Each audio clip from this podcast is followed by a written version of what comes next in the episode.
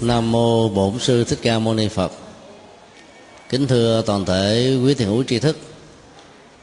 So sánh ờ, bản kinh ờ, Dược sư và kinh A Di Đà đó, thì ờ, nội dung, hạnh nguyện, con đường dấn thân của Đức Phật Dược sư đôi lúc là lại phong phú hơn.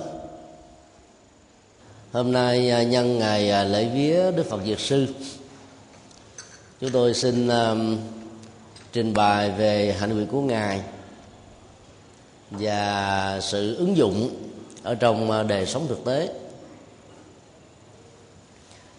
Lời nguyện của Đức Phật Dược Sư thì được mô tả trong à, 12 lời nguyện. Và tất cả các hành nguyện đó thì được chứa đựng trong 12 lời nguyện đó. Nhưng à, trong buổi phân tích hôm nay đó thì chúng tôi chỉ sử dụng một lời nguyện trong 12 thôi. Vì à, theo chúng tôi đó nguyện thuộc về à, nhân địa hay là nhân vị. Trong 12 lời nguyện của Đức Phật Dược Sư á, lời nguyện à, mà chúng tôi tâm đắc nhất đó là nguyện thứ 11 rất thiết thực. Lời nguyện đó có nội dung thế này. Bất kỳ một con người nào đang đói đó thì tặng thực phẩm. Đang khát thì tặng nước. Đang lạnh thì tặng áo ấm. Sau đó mới tặng chánh pháp nhiệm màu. Là bởi vì à, hiếm khi có ai à, là tiêu thụ được chánh pháp bằng cái bao tử trống không. Tiêu thụ chánh pháp đó thì nó thuộc về nhận thức, dẫn đến sự hành trì mà bao trữ trống không á, tức là cái điều kiện kinh tế gia đình hoàn cảnh nghề nghiệp công ăn việc làm. Mọi thứ đó nó siết mình quá đi. Thì cái đầu mình nó bị teo mất rồi.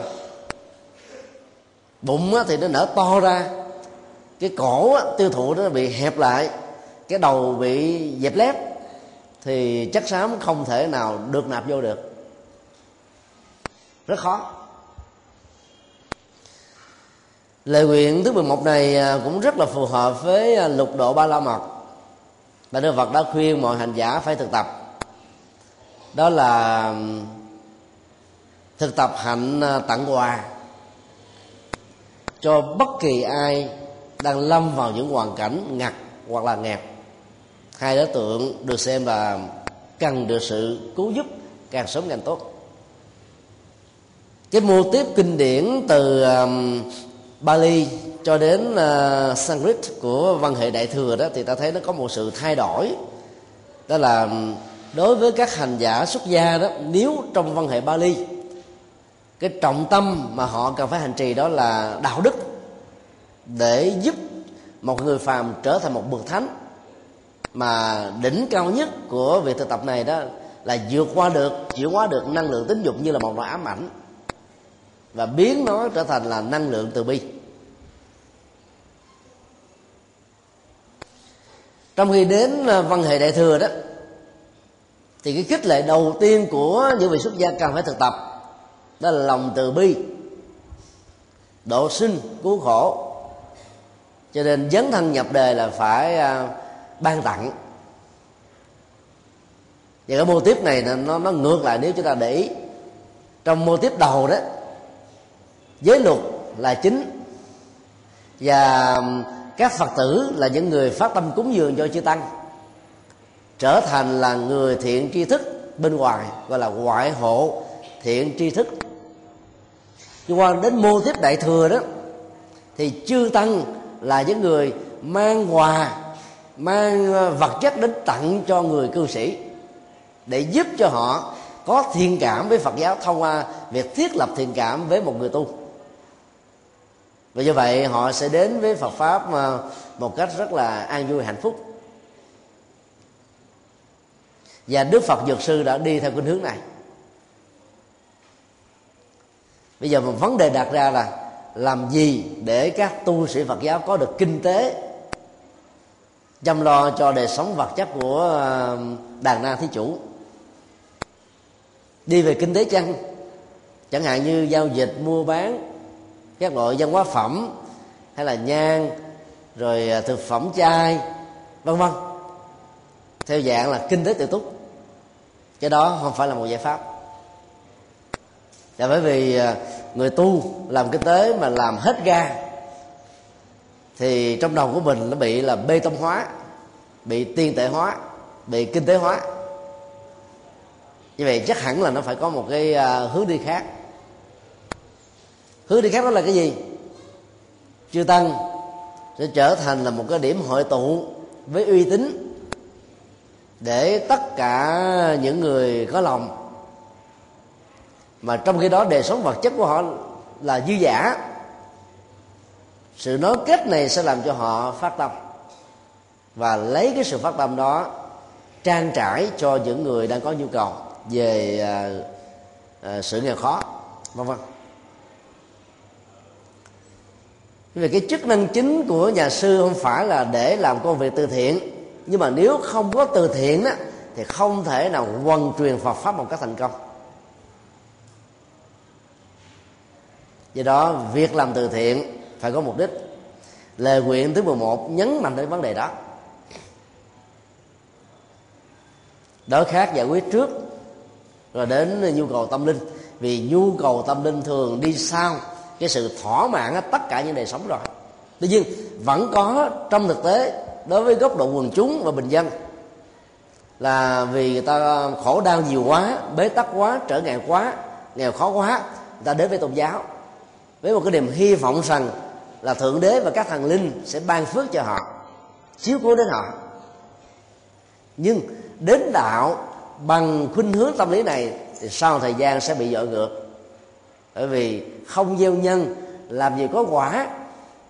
Và khi quả cầu nguyện đã không được tội, thì người đó sẽ nghĩ rằng đạo này không linh và do đó có khuynh hướng đi đến với đạo khác.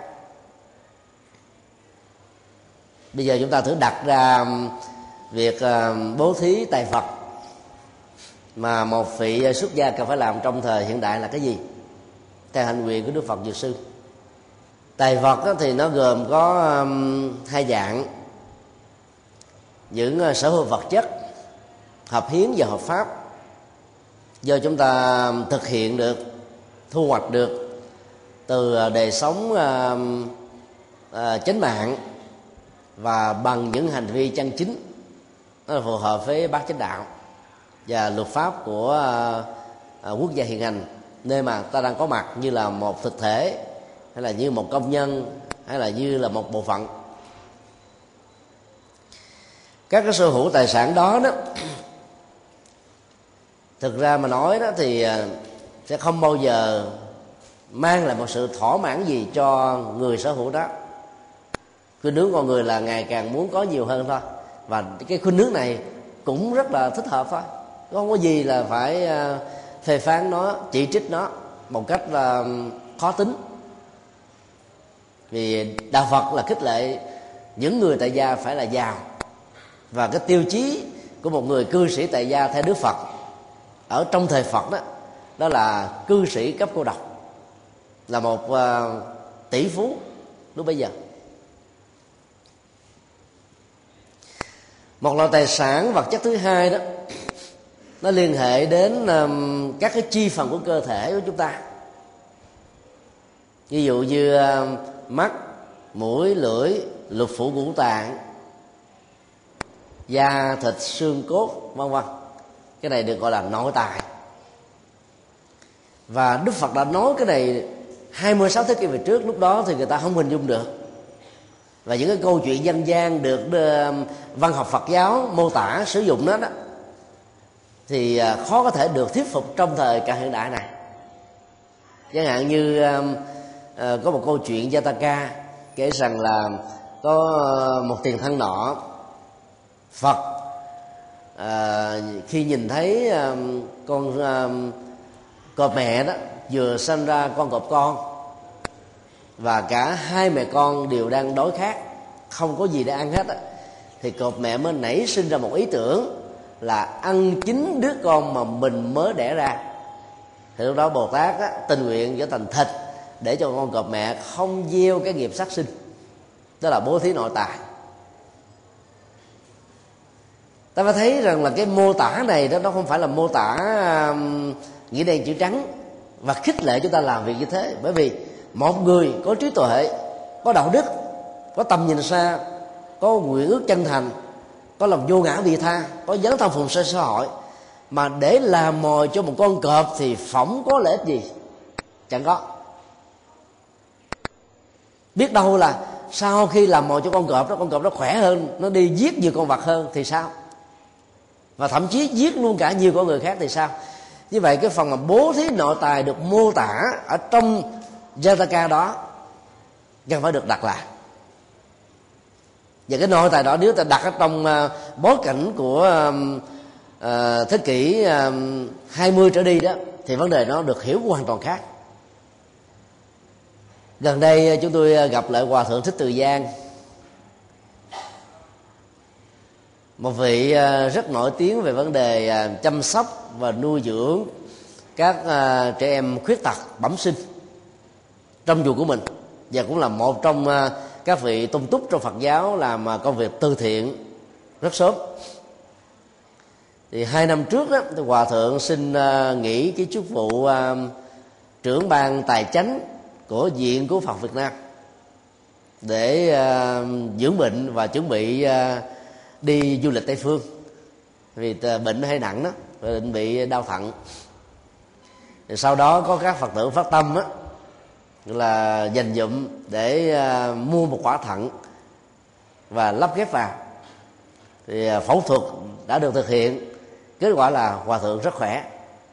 Quả thận đó thì của một cậu thanh niên 21 tuổi bị tai nạn giao thông. Và sau khi ờ, chết á, thì người ta dựa theo cái, ờ, cái hiến xác cho khoa học á ta mới ờ, sử dụng cái quả thận đó cho các cái mục đích tạo sự sống cho người khác. Và hòa thượng đã may mắn có được cái quả thận đó. Thì kể từ khi ghép cái quả thận này vào đó thì hòa thượng thấy khỏe hơn. Vì nó là của một thanh niên mà năm nay hòa thượng 70 tuổi hơn rồi như vậy bố thí nội tài đó được hiểu trong ngữ cảnh hiện đại là hiến sát cho khoa học. Hiến sát đó có hai hình thái hiến sát khi mình còn đang còn khỏe và hiến sát sau khi mình qua đời do một tai nạn nào đó. Bây giờ cái thủ tục làm à, à, công tác hiến sát rất là đơn giản chỉ cần đến à, bệnh viện à, đại học y dược thành phố hồ chí minh hay là những bệnh viện nổi tiếng như là chợ sảy vân vân. Người ta làm thủ tục đó có về phường xác nhận, vân vân. Thì kể từ khi cái việc à, hiến xác đó để trở thành hợp pháp rồi, thì cái tính sở hữu chủ của chúng ta trên cơ thể sự sống này đó là chỉ được áp dụng khi chúng ta còn sống thôi. Còn khi chúng ta tắt thở vì bất kỳ một lý do gì, nó thuộc về cái cơ quan được chúng ta hiến xác và ai làm được công việc đó đó, thì việc thực tập vô ngã đối với thân thể này đó sẽ trở nên là một sự trải nghiệm rất tích cực. Trước đây à, người tây tạng và ấn độ cổ có cái phong tục là điểu tán và lâm tán. Lâm tán là treo à, cái cơ thể của mình ở trên à, các cái rừng cây để cho các thú ăn còn à, điểu tán á, thì nó cũng là một hình thức đó nhưng mà ở mức độ cụ thể hơn là mình à, róc thịt ra rồi chặt nó ra thành từng mảnh vụn để cho kênh kênh quạ diều hâu và những cái con vật mà ăn thịt. Loài có cánh á, là sử dụng thịt của cái thi thể để trong mấy ngày sau đó chúng không phải gieo nghiệp sát với các chủng loại nhỏ hơn như vậy từ xa xưa đó, mặc dù chưa chịu ảnh hưởng trực tiếp từ nền văn hóa Phật giáo, thì Ấn Độ giáo đã có cái nhìn rất vô ngã về cái cơ thể sau khi chết rồi. Như cái đó, nó là một hình thức bố thí nội tài. Và nội tài này là cái chuyện mà phần lớn khi mình nhìn vào, mình thấy nó có vẻ nó hơi bất nhẫn. Tại vì người thân của mình, cha, mẹ, hay là vợ, chồng, rồi con cái của mình, mà mình làm thế thì mình thấy ớn quá đi phong tục này bây giờ ấn độ thì không còn nhưng tây tạng vẫn còn áp dụng. Còn bố thí nội tài trong ờ, ngữ cảnh ờ, hiến sắc khoa học á, thì giá trị đó rất là cao. Tuy nhiên để cho việc ờ, hiến xác đó được tốt đó cái điều quan trọng là ta phải giải phóng cái ý niệm về tính sở hữu chủ trên cơ thể của chúng ta. Ngay thời điểm ta làm cái cam kết hiến cúng. Và sau khi ký đơn vào sự hiến cúng rồi, đừng bao giờ trỗi dậy bất kỳ một ý niệm tiếc nuối nào. Vì như thế là không hợp với cái luật, vì nó không còn là sở hữu của mình nữa. Đã hiến tặng rồi thì không được đòi lại. Và thực tập không tiếc nuối quan nghĩ sau khi làm sẽ giúp chúng ta trở thành là một người bố thí trên tinh thần vô ngã, rất cao. Và điều thứ ba tất cả thân nhân quyến thuộc của người hiến sát khoa học đó, phải à, thực tập vô ngã sở hữu với người thân của mình. Nghĩa là không được quyền làm điều gì trái lại với di chúc. Cái loại hiến sách cho khoa học là một loại di chúc. Ví dụ như à, người chồng đã làm à, giấy hiến xác vợ thì không thích thì chuyện đó. Và sau khi chồng chết á, thì giấu luôn, không công bố, không thông báo cho cái cơ quan hiến xác khoa học. Và do vậy, tiến hành lễ tang một cách bình thường. Việc làm trái với cái nguyện ước của đương sự có thể gây trở ngại cho đương sự trong lúc đương sự cần một nhu cầu an tâm để tái sinh.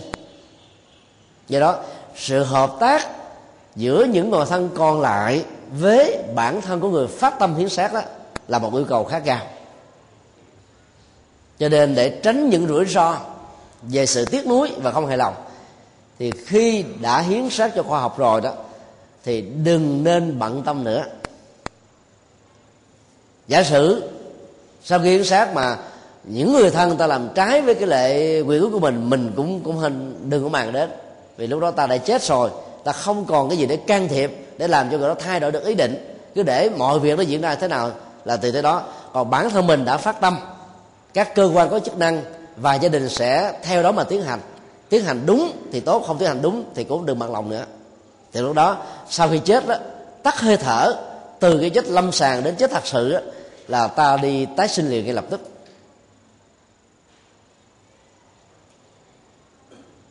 Nhiều người khó tính đó, sau khi phát tâm rồi đó còn phải đi à, làm công việc thám tử tư xem coi người thân của mình có làm đúng theo lời mình hay không không có lợi câu chuyện của một vị bồ tát hiến xác mình cho con cọp mẹ để con cọp con khỏi bị chết đó, nên hiểu theo nghĩa bóng đó là các cái sở hữu rất là quý trọng là thân thể này. Nhưng mà vì mục đích độ sinh đó ta cần phải um, hiến tặng nó. Chứ đừng nên uh, hiểu theo nghĩa đen là bây giờ cái đi vào trong sát sở thú, coi con cọp nào, cá sấu nào, beo nào đang đói mà chưa được chủ đó cho vô phát tâm cúng dường nó. Làm như thế, thời gian sau người ta bỏ đạo phật hết. Tại vì à, trong thời đại của đức phật á, vấn đề hiến sát khoa học chưa có. Có hiến không ai thèm nhận. Có nhận rồi người ta không biết để làm cái gì. Cái vấn đề mà giải thích về nội tài và bố thí nó là một sự khó khăn. Cho nên đưa ra những cái câu chuyện ờ, đại khái như thế. Để chúng ta dễ hiểu được rằng là cái tính sở hữu về cơ thể này bám vào nó là khó được tái sinh. Cho nên hãy ờ, buông xả nó bằng cách là hiến xác.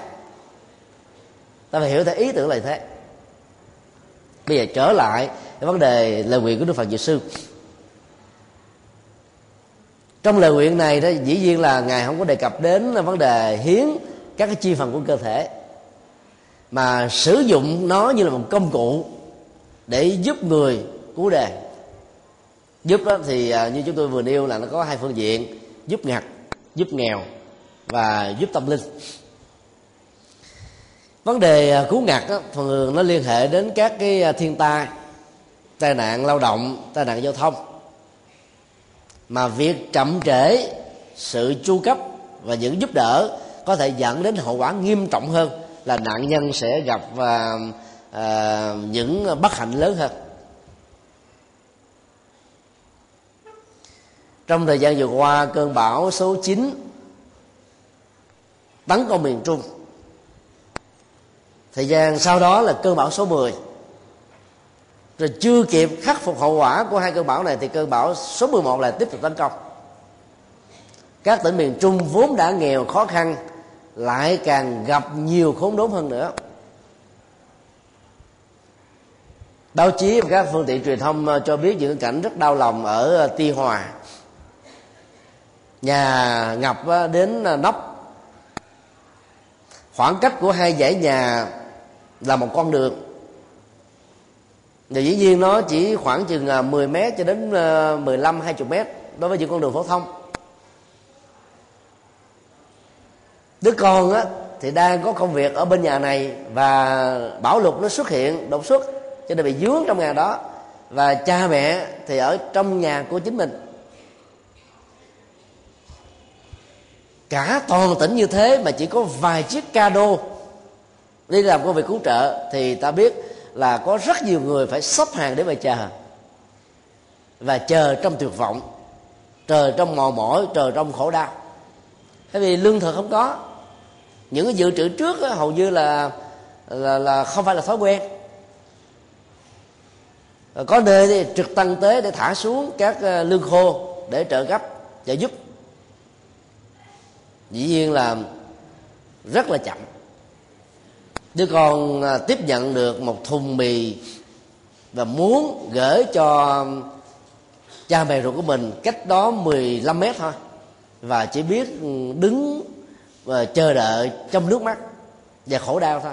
Mong có một chiếc cano nào đi ngang qua, một chiếc xuồng cứu trợ nào đi ngang qua để nhờ người ta chuyển cái thùng mì gói đó vừa nhận được từ trực thăng cho cha mẹ già của mình. Mà hiện nay hai ông bà phải đứng ở trên cái cột nhà, rồi phải phá ngói ra, ngóc đầu ra khỏi cái mái nhà để mà tìm ờ, oxy mà thở. Và những ngày đó thì mưa tầm tã phải che cái dù mặc cái áo mưa vào cứu như thế ta gọi là cứu ngặt. Bản thân của những người này không phải là người nghèo. Mình lâm hoàn cảnh, họ không thể nào có được cái phương tiện để tự cứu giúp mình vượt qua những khó khăn. Thì việc trợ giúp như thế là như lửa cháy đầu, không thể chậm trễ. Đất nước việt nam à, ảnh hưởng phật giáo mấy nghìn năm có tinh thần à, tương thân tương trợ lá lành à, đùm lá rách. Lá rất ít đùm lá rất nhiều. Rá tả tê thì đùm cái à, rớt mồng tê. Hầu như là người nào cũng làm từ thiện.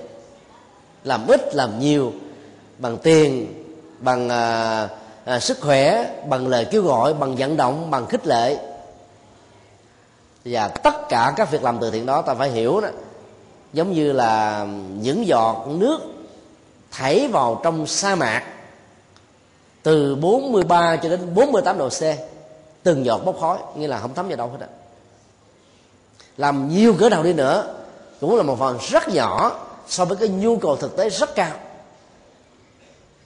Rất nhiều phái đoàn từ sài gòn ra viện trợ trong uh, uh, mấy chục ngày vừa qua. Vấn đề nằm ở chỗ là ta phải tính toán thế nào để hiệu quả cao. Thuê một chiếc xe 5 tấn 10 tấn, tiền lệ phí xe một ngày đi, một ngày về là khoảng hết 15 20 triệu rồi. Chi bằng là ta ờ, nhờ một ngôi chùa nào đó ở khu vực lân cận mà không bị ảnh hưởng của vùng bão lụt, mua các thực phẩm sẵn, thậm chí giá nó có thể lên 10% không sao hết á. Tính với cái việc mà vận chuyển xe hàng từ các cái tỉnh miền Nam ra miền Trung á thì vẫn còn lệ hơn rất nhiều. Chỉ cần biết tính toán thôi là chúng ta giúp đỡ cho rất nhiều người. Cho nên à, sẽ là một sự sai lầm. Đang khi cái nhu cầu cứu ngặt được diễn ra mà có một người nào đó suy nghĩ rằng là phải giúp bằng cần câu. Cứu ngặt là phải cứu con cá. Con cá này đừng nên hiểu theo nghĩa đen là thực phẩm mặn tức là cứu những cái vật thực, đáp ứng cho nhu cầu giải quyết nỗi khổ niềm đau đang hiện có. Năm à, 2001 tại Bhuj thủ phủ của Gujarat, miền nam của Ấn Độ, cơn động đất à, đã diễn ra trên 8 độ Richter. Và trên 50.000 người đã chết hàng chục ngàn ngôi nhà bị uh, trở thành là đóng gạch dụng chính phủ ấn độ tuyên bố với thế giới rằng chúng tôi không cần nhận viện trợ. Đại sứ quán và tổng lãnh sự quán ấn độ khắp nơi trên thế giới không tiếp nhận cứu trợ từ nước ngoài. Vì theo họ làm như thế là mất mặt đất nước.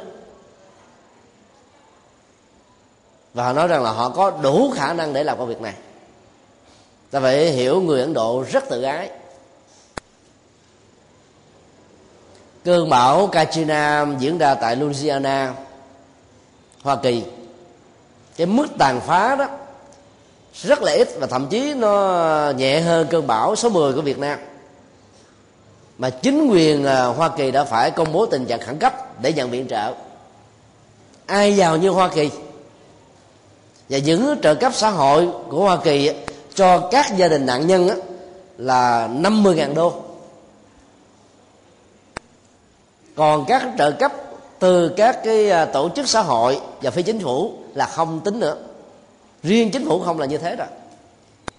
Trong khi đó, những cái trợ cấp tại ấn độ, nó chỉ khoảng chừng à, năm ba chục ngàn đồng. Thấm béo mà đâu. Ấy thế mà họ kiên quyết là không nhận viện trợ sóng thần à, à, Nam Á và Đông Nam Á mấy năm vừa qua đã tấn công Ấn Độ và những à, nước lân cận. Nhiều nước đã tuyên bố tình trạng khẩn cấp để vận động cái sự trợ giúp của nước ngoài. Ấn Độ lại một lần nữa tuyên bố là không nhận. Cái tự ái của những nhà lãnh đạo sẽ làm cho bá tánh bị khổ đau sao ấn độ là một xã hội à, tập cấp? Chia vị thế xã hội theo à, họ tộc, gắn liền với à, bốn giai cấp chính là vua chúa, sát lễ lệ, thư gia và những người lao động tay chân, tức là dân cục đinh. Thì trong những cái thiên tai đó, ta thấy là người giàu cho đến người nghèo đều khổ lụy giống như nhau. Người giàu thì họ còn có tài khoản trong các ngân hàng. Cho nên đó nếu họ có thể có thời gian thì họ có thể rút tiền ra để tự cứu giúp mình. Hoặc thăng bằng quyến thuộc các mối tương quan xã hội của họ sẽ giúp họ chuyện đó. Còn người nghèo đó thì hầu như ít được người quan tâm. Lúc đó phái đoàn phật giáo úc bây giờ chúng tôi dẫn đến uh, uh, những cái khu xa xôi nhất của bush. Và chúng tôi đã chọn địa điểm mà không có đoàn từ thiện nào đến hết. Và dĩ nhiên là vào trong đó phải gặp khó khăn chúng tôi đã mua sẵn hết tất cả những gói cứu trợ gồm à, à, một cái à, liều lò cắm trại mền à, nước uống mì gói vân vân. Và mua ở cái bang gần Bush. Tức là phải đi lên đó trước khoảng à, 5 ngày để mua tất cả các các thứ cần thiết để chuyển đi. Và đến bên trong thì à, xe đôi lúc là có những cái quãng đường không có thể đi được nữa. Thì mình phải nhờ à, những thanh niên gọi là vận chuyển vào để mà phân phối. Đến những cái dãy nhà đang bị ờ, sụp đổ đó thì cái mùi xác thịt nó vẫn còn đây đó rất là nặng. Và chỉ cần yếu sức khỏe một chút xíu là có thể ói mửa liền. Thì tới những nơi như thế thì ta thấy là nạn nhân ờ, nặng nhất vẫn là những người nghèo thôi. Tại vì cái tệ nạn phân biệt chủng tộc đó đã làm cho họ không quan tâm đến những thành phần nghèo. Ta ưu tiên cho những thành phần giàu trước để đến thành phần nghèo sau. Về phương diện này thì chính phủ Việt Nam làm tốt hơn. Vận động những cái à, gói tài trợ kêu gọi trên các phương tiện truyền thông, rồi trên à, các cầu truyền hình để cho tất cả à, mọi người, mọi giới, mọi tôn giáo góp phần để giải bớt cái đau của ngặt và sự trợ giúp đó có ý nghĩa rất lớn. Sóng thần Nam Á và Đông Nam Á vừa qua đã làm cho um, um, Tích Lan mất đi uh, khoảng gần một phần trăm Phật tử. Đó là một cái thống kê uh, khá đau lòng. Các nhà truyền đạo của Thiên Chúa giáo và Tin lành nhân những cơ hội như thế này họ rải tiền. Và cái nghệ thuật rải của họ là tập trung một chỗ họ tấn công vào những cái cái dùng mà phần lớn là những người đi theo Phật giáo. Và họ đưa ra tính điều kiện, tức là đến với Chúa thì nhận được những gói tài trợ chẳng hạn như là một ngàn đô hay là hai ngàn đô chi đó. Bây giờ rất nhiều gia đình Phật tử ta nghèo khó quá đi, mà trong cái cơn thiên tai đó là không có cơ hội để phục hồi. Phải mất đến năm mười năm nữa thì quả mai. Còn trước mắt thì hầu như là có muốn cũng không có cách gì khác hơn. Cho nên họ phải từ bỏ đạo và theo thiên chúa giáo. Rồi một cái hướng ờ, tinh vi khác, đó là tập trung vào các giáo dân là nạn nhân của thiên tai và rót vào các cái khoản viện trợ khá tốt. Và chính những người giáo dân này sẽ đi làm cái công tác ờ, phóng thanh là muốn được nhận những viện trợ này thì hãy đi theo đạo cái công thức của họ khắp thế giới đó là theo đạo có gạo mà ăn. Kết quả là số lượng à, tín đồ của tinh lành đã tăng lên gần à, 0,7% thiên chúa khoảng à, 0,3% sau cái sống thần nam á ở đông nam á. Còn phật giáo giảm đi một phần trăm. Như vậy nhìn chung cái vấn đề cứu ngặt đó ngoài cái tấm lòng từ bi đến với nhau bằng cái tình người. Chúa, các thần linh biến đâu mất hết, chỉ có con người giúp đỡ lẫn nhau. Lúc đó có cầu nguyện cớ gì đi nữa thì không có mặt mũi của ông thần nào có mặt cả. Chỉ có xe cứu thương, chỉ có những người à, làm công tác từ thiện, chỉ có những tấm lòng vô ngã dị tha, chỉ có à, những bàn tay từ bi đã đến với nhau để giúp đỡ lẫn nhau vượt qua những cơn khốn khó nhất và ở trong cái cơn khổ đau này đó mà nếu như phật giáo không có những nỗ lực để vận động mạnh để giúp đỡ, thì hậu quả sẽ làm cho người ta chán đạo phật và bỏ đạo phật. Bởi vì đến với đạo mà bằng bao tử trống không là rất khó. Còn cứu nghèo thì ta cứu bằng cần câu. Tại vì cái nghèo không bao giờ hết được do đó phải à, tổ chức các sinh hoạt hướng nghiệp. Chủ nhật vừa rồi à, chúng tôi đến à, trung tâm thứ bảy vừa rồi chúng tôi đến trung tâm bảo trợ xã hội tăng hiệp tỉnh bình phước. Và lần này đó thì à, chúng tôi đã vận động được giám đốc công ty trà hùng phát tiếp nhận sơ bộ trong cái hợp đồng đầu tiên là 10 người ở trên trung tâm để trở thành công nhân của hãng trà và tổ chức hướng nghiệp như thế là để giúp cho họ giải phóng cái mặc cảm rằng mình là con ngọt của xã hội, dây tùm gửi trên những thân cây và là cái người à, chỉ biết là nhân viên trợ của người khác. Ta phải làm sao cho những người nghèo khó đó có được cái công an việc làm bằng sức lao động chân chính của mình để vừa giải phóng mặc cảm mà vừa tạo được cái doanh thu. Đây là cứu nghèo. Rồi sau đó mới bàn đến cái chuyện là mang lại giá trị tâm linh. Lời phát nguyện đó hết sức là thiết thực. Vì à, hết giờ rồi thôi à, bữa nay có lễ chùa đó. À, chúng tôi xin à, tạm dừng tại đây.